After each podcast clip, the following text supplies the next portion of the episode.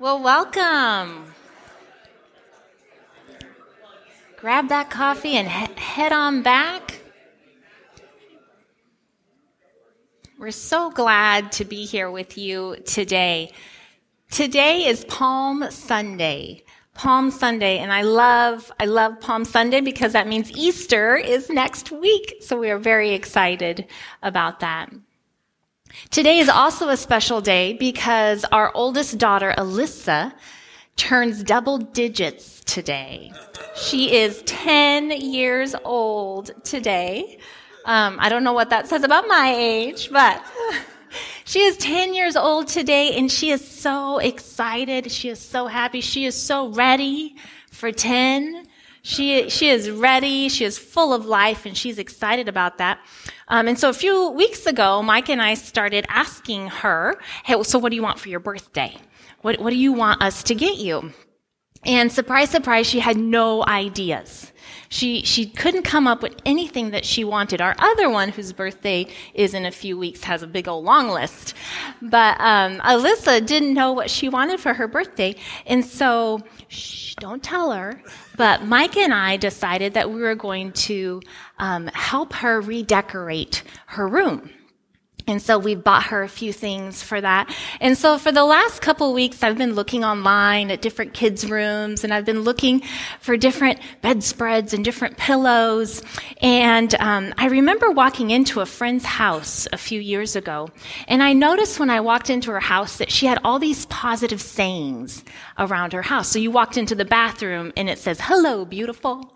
You walk up the stairs and it says, you are loved. Like just everywhere you turned, there were these positive sayings. And so I'm thinking about that and I'm, and I'm online thinking about Alyssa's bedroom. And I started looking for decorative pillows with words on them. Here are a few that I found. Pillows that say, be fierce, be, be strong and confident and powerful, be brave, because I want that for Alyssa. As a parent, I want to instill in her confidence and, and, and self-worth. And so as I started to study the passage we're going to look at today, these are the things going on in my mind. I'm thinking, I want to be the best parent that I can be. I want to empower my girls to be confident and strong and brave, and I want them to be fierce. And interestingly enough, I think our passage today has something to say to this idea. So we've been in the Gospel of John. We've been studying through Jesus' life and learning about his character, and we've seen him perform many miracles and and um, teach many people.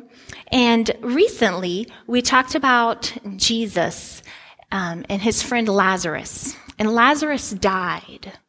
And Lazarus was a brother of Mary and Martha. And when Lazarus died, um, there was a huge crowd there mourning his death, and Jesus was not present there at his death. And interestingly enough, Martha, um, his sister, had called for Jesus, and Jesus had not come.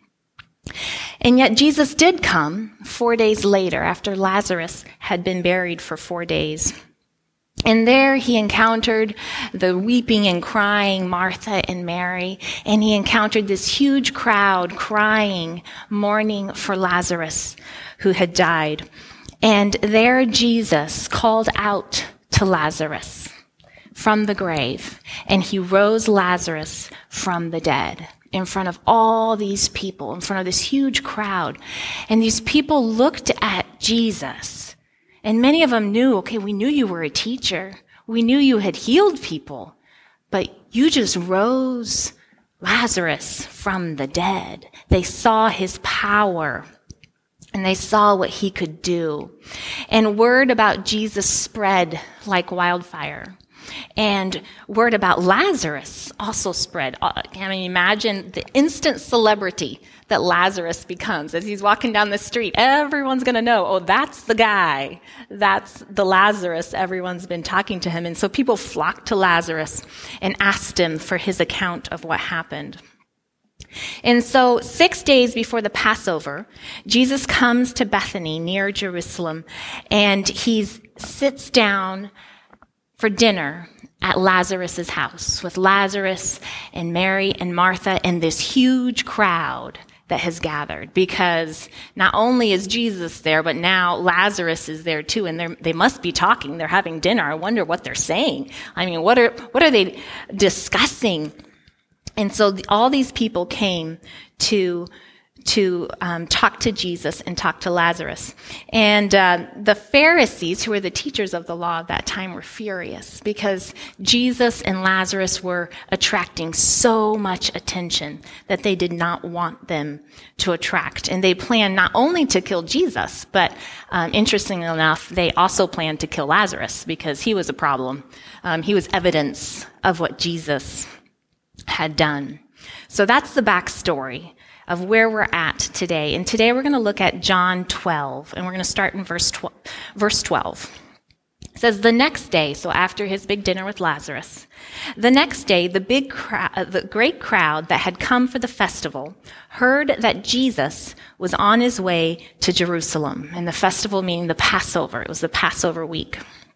They took palm branches and they went out to meet him, shouting, Hosanna! Blessed is he who comes in the name of the Lord. Blessed is the King of Israel. I don't know why I say blessed. Do you say blessed or do you say blessed when you read that? It, it means happy. I, don't, I grew up saying blessed. Sorry, that was totally a tangent. I'm like, why am I saying blessed? That's just what I grew up saying. So you could read it either way. Hosanna, blessed is he who comes in the name of the Lord. Blessed is the King of Israel. Jesus found a young donkey and sat on it, as it is written, Do not be afraid, daughter Zion. See, your king is coming, seated on a donkey's colt. At first, the disciples did not understand all this. Only after Jesus was glorified did they realize that these things had been written about him and that these things had been done to him. And now the crowd that was with him when he called Lazarus from the tomb and raised him from the dead continued to spread the word. Many people, because they had heard that he had performed this sign, went out to meet him. So the Pharisees said to one another, see, this is getting us nowhere. Look at how the whole world has gone after him. So I'd love us to imagine the scene together. There's this ginormous crowd and they're excited and they're feeding off of each other. I can't help but think of when I've gone to Seahawk games because that's been the largest crowd I've been a part of. And there's all this celebrating and yelling and, and you know, when you leave the Seahawk stadium, it's like this mass of people and you don't dare turn around and go the opposite direction. You just go with the flow. And so there's this big crowd there celebrating Jesus. And the historical context right now is, is, really significant because these are Jewish people that have come out to meet Jesus. And yet the Jewish nation was under Roman rule. So they had been conquered and, and they were being ruled by the Romans, which they did not like. And so they were waiting for a king, waiting for a Messiah, and, and he had been prophesied. Um, some people had pro- prophesied about this king who would come and, and would save them. And so they were waiting for this king to come. And when La- Jesus came and raised Lazarus from the dead, and they saw that, I mean, you can imagine their thinking. You can imagine what their train of thought there. This guy is, is claiming to be the Son of God. He's claiming to be king, and he can also raise people from the dead. I mean, imagine what kind of army he could gather and what power they would have if the king had the ability to raise people from the dead. I don't know if you're a Lord of the Rings fan, but I am a Lord of the Rings fan, so immediately that's where my mind went to. If, if you haven't seen it, I'll, I won't give you much of it, but um, there's there's this big battle, and and the good guys are way outnumbered, and they're just totally getting beat. And so King Aragorn goes and he finds the army of the dead. And there's a picture here. The army of the dead is, is this army of, of ancient spirits that can't be killed. And so he comes and he brings them, and, right at the moment where everything, all hope is lost, he comes and this army that can't be killed wins the big battle for the good guys. And I can't help but imagine with probably less, um, more primitive graphics in their mind, but I, I can't help but imagine these people thinking, Jesus, he can have, he, he could muster an army that is invincible. I mean, if you can defeat death, then you can conquer, you can conquer Rome. And so I imagine this is what that they're this is what they're thinking, and they're cutting down palm branches and they're putting it on the road. They're taking off their outer cloaks and putting it on the road as Jesus goes by. All of this to honor him and to praise him. And then they're shouting, Hosanna, Hosanna. So Hosanna is an interesting word. So it's actually a borrowed word from another language. So like we have Latin words that are now English words, but they have Latin roots. So the same type of thing. Um, Hosanna in English is actually a Greek word. So the Greek word is Hosanna. So it's just totally transliterated. And what's interesting about the Greek Hosanna, that word, is that it comes from a phrase in Hebrew, which sounds a lot like Hosanna. And so really it's originally a Hebrew phrase that was turned into a Greek word and that now is an English word. I don't know, I find, I find those kind of things cool. Um, and so in the original language in, in Hebrew, the phrase meant, please save. Please save. So it was a cry for help a plea. And so Psalm 118, 25, this phrase is used. It says, Lord, save us. Lord, grant us success. And immediately following that plea for help, that plea for salvation, is God's rescue in verse 26. It says, Blessed is he who comes in the name of the Lord. From the house of the Lord, we bless you. So you see the, the people on the streets were quoting, were quoting um, Psalm 118, Lord save us. Blessed is he who comes in the name of the Lord. The interesting, another interesting thing about this is that so in Hebrew, it was a cry for help when the Greek, uh, when, when it was adopted in Greek, in Koine Greek, the usage changed. So instead of being a request for help, it was actually an exclamation of joy, an exclamation of salvation. So it meant God has saved us. God has saved us. The Messiah has come. So what they're doing here is proclaiming him as a long expected king, the predicted Messiah that would save Israel. Well, if you know, if you know part of the story, you know that's not exactly how it all pans out. That what they expected of Jesus was a bit different. Jesus was a different kind of king than they expected. And in this passage, in, in John 12, we see that Jesus was a humble king. They weren't, ex- they were expecting a mighty warrior. And, and Jesus was a humble king, and he came in riding a donkey. That's, that's, that takes a lot of humility to come in riding a donkey. At the time of the, uh, riding the donkey was a symbol of peace. Whereas if a foreign king were coming in as if for war or for battle, they would be riding a horse, which is a lot bigger, a lot stronger. And in doing this, he fulfills a prophecy, a prophecy, prophecy in Zechariah. It says, Your king is coming seated on a donkey's colt. So, so Jesus is different than what they expected because he's a humble king. And he's also not a huge military power. Jesus, in fact, is his whole ministry, his whole life is marked by love. It's marked by healing the sick and touching the lepers who were at that time to be untouchable. He, he fed the hungry and he taught us to love people, even our enemies, and to show mercy.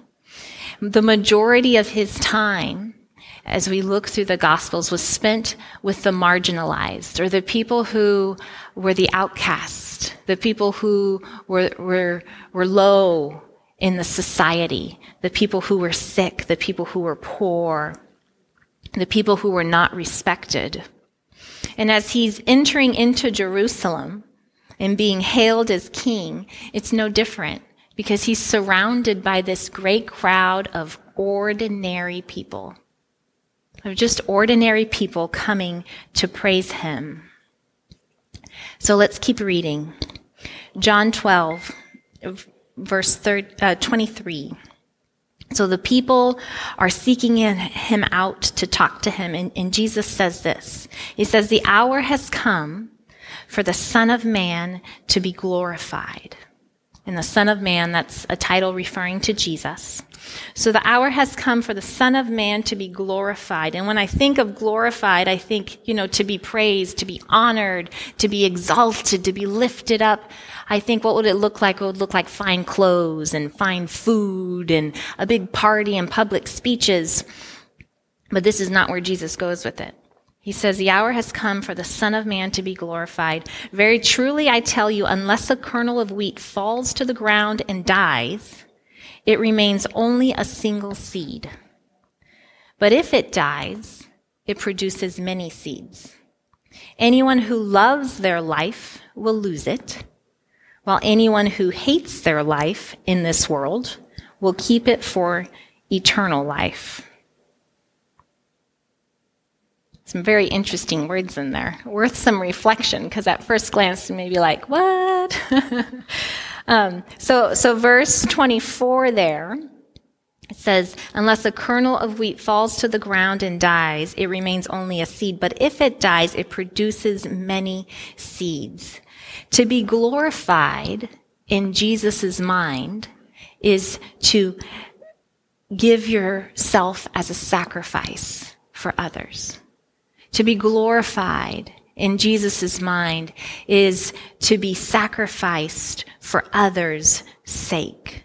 And he says, if he dies, then many others will be saved. And so it's in this context of self-sacrifice that then he goes to verse 25 and he says, anyone who loves their life will lose it, while anyone who hates their life in this world will keep it for eternal life. And at first glance, this is really confusing. And I just like to say right from the get go, he's not talking about our self esteem. He's not talking about um, our self worth, that we should hate ourselves. That's not what he's saying here. Jesus is speaking to our priorities, to our approach to life, to our view of temporary things versus eternal things. And so, um, in that verse, life is said three times, and yet in the Greek, there are two different words for those for, the, for those references. And Micah spoke to this a few weeks ago. So the first two uh, words that are translated life. So anyone who loves their life will lose it, while anyone who hates their life in this world. Those two life words um, it's the Greek word psuche. And psuche, that's where we get our, our English word um, psyche from. So it has to do with our, our mind and our emotions and our will. Often that word is translated as, as the soul life, the life of our soul. And so Jesus says that word at the beginning. And then at the end, when he's speaking of eternal life, he uses the word zoe or Zoe, however you want to say that word, Zoe. And that's referring to the full life found in Jesus. So what Jesus is saying here is we need to sacrifice our self-absorbed life. Sacrifice our focus on ourself, our self-centeredness. We need to give that up to God. And then God will replace that with Zoe, a full life found in Him, that is only um, found when it is given to us by God. So to give up our self-centeredness and that He will give us full life. And this idea of, of receiving life from God is a, a, a, primary theme in John. We've we've talked about it multiple times over the course of this um, this series. In John 1:14, it says, "In him was life, that Zoe life, and that life was the light of all mankind." In John 10:10, Jesus says, "I have come that they may have life, that Zoe life, and have it to the full." And in John 14:6. Jesus says, I am the way, the truth, and the life. That Zoe life. So Jesus came to offer abundant life. And yet, ironically, to receive that abundant life, we have to lay down our natural inclination to preserve ourselves and to focus on ourselves. We have to surrender to Jesus' way of living, which is a life of sacrificial love and a love of others. As we, as we think about this sacrificing our will and our desires, that takes a lot of courage. That's hard. And in Jesus' life, that was hard as well. Jesus was very, very courageous, and we see his courage this week of his life, this last week. Um, continuing down a few verses in John 12. This is what Jesus says. He says, Now my soul is troubled. This is the beginning of the Passion Week. He knows every step he takes is one step closer to the cross.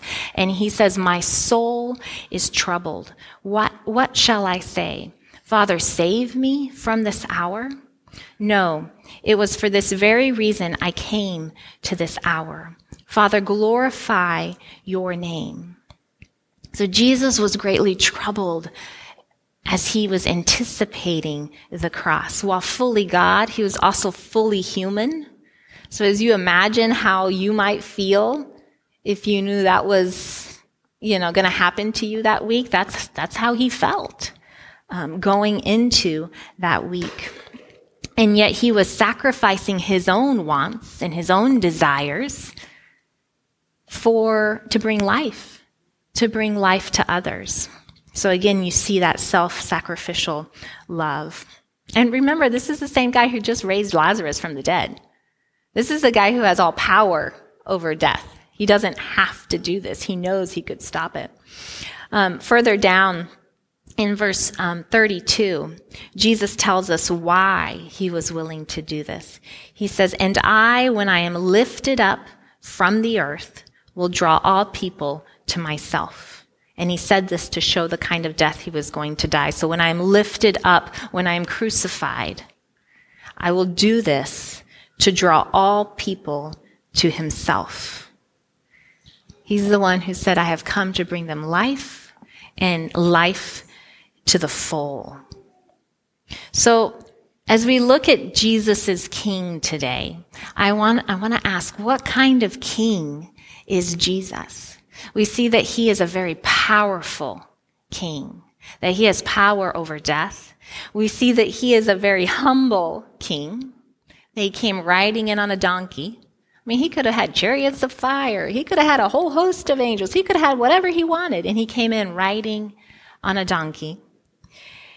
And he's a loving king who would sacrifice himself for the sake of others. And he was a very courageous king. He was brave in walking that road to the cross. So what does that mean for us? What does that mean for, for us today?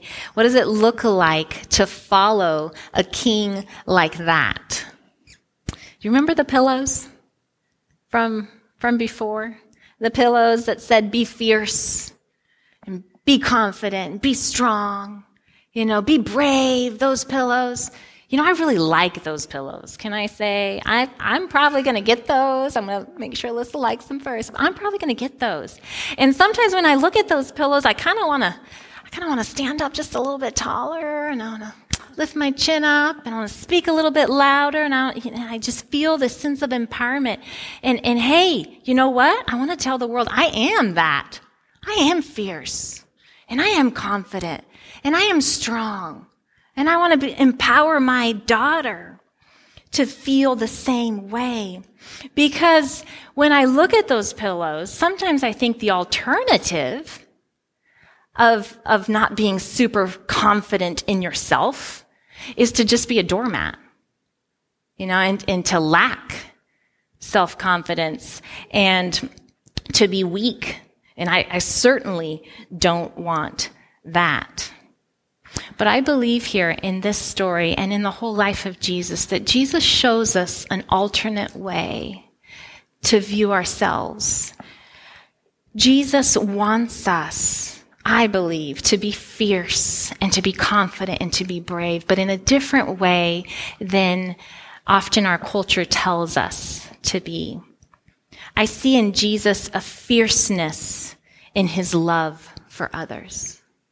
And I think Jesus wants us to love fiercely, to give up being self focused and to love other people sacrificially, even when it's inconvenient, to value people and to put others' needs above our own, to be fierce in our love for others.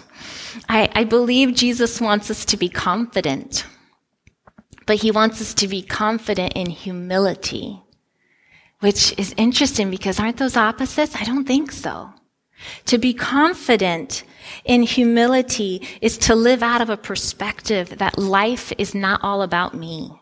It's not all about what I want and what, what I desire, but instead it's all about Jesus, that He is the King and I'm not. Even of my own life, He is the King and I'm not. In fact, I should be nothing but a lowly servant and yet the reality of, of knowing Jesus means that I'm a child of God, that I've been adopted into this divine family, that I have no ability to be a part of in and of myself. But I can be confident because he has adopted me as his daughter. I believe Jesus wants us to be courageous. He wants us to be brave but not brave in the way that I can do anything I want and I'm just going to go for it. Brave in following Him, brave in taking the next step to self sacrificial love. You know, in the next step, even when it's hard to, to lay down our life, lay down our will and our desires to accept the life He has for us that's much richer. And, and when things get tough, to continue to trust Him. I believe He wants us to be strong, but not strong because we're all that. to be strong in our faith in Him, knowing that He is the King and He is loving and He is good and He will always be with us. So I'm probably still going to buy those pillows. But I want to teach my girl that we need to be fierce in love that we need to be confident in humility, that we need to be brave in following Jesus and strong in our faith. So, as Palm Sunday, today marks the first day of the Passion Week, the week leading up to Jesus dying on the cross on Friday and then being raised again on Sunday. And so I want us to take communion together to celebrate Jesus' his death and his self-sacrifice that, that he um, made for us on the cross. I invite us to remember his humility. I invite us to remember his love and his courage. And then this next song, um, either on your own or as a family or with some friends, we invite you at any point in the song to take communion. There's a communion table at the back and a communion table at the front. And, and we just take the bread that represents his body and we dip it into the juice that represents his blood. And we remember his great love that led him to the cross. And the song that, that we're going to be singing during this time is Hosanna. Hosanna in the highest. And at first, that Hosanna meant, God, please save us. And now that word means God has saved us because he has sent Jesus. And so I invite you to sing that in, in gratitude and celebration of him and to accept the gift of Zoe life that He gives us. Dear God, we thank you for Jesus. We thank you that you are the humble King who loves us, who was brave enough to sacrifice himself for us when you had almighty power at your fingertips. God, we ask that today you would help us to see you for who you are. Lord, to accept you as King over, over the whole world, but also as King over our individual lives. And God, I pray for an opening in our hearts and in our minds as, as we think about you, that you would be our King this week and, and for our life. Lord, we thank you in Jesus. As we leave here today, as children of the Most High King, may we recognize that Jesus is King of our life. And may we walk in the way of love that Jesus demonstrated. And may what we do and what we say be a proclamation of Hosanna. God has saved us. Have a great week.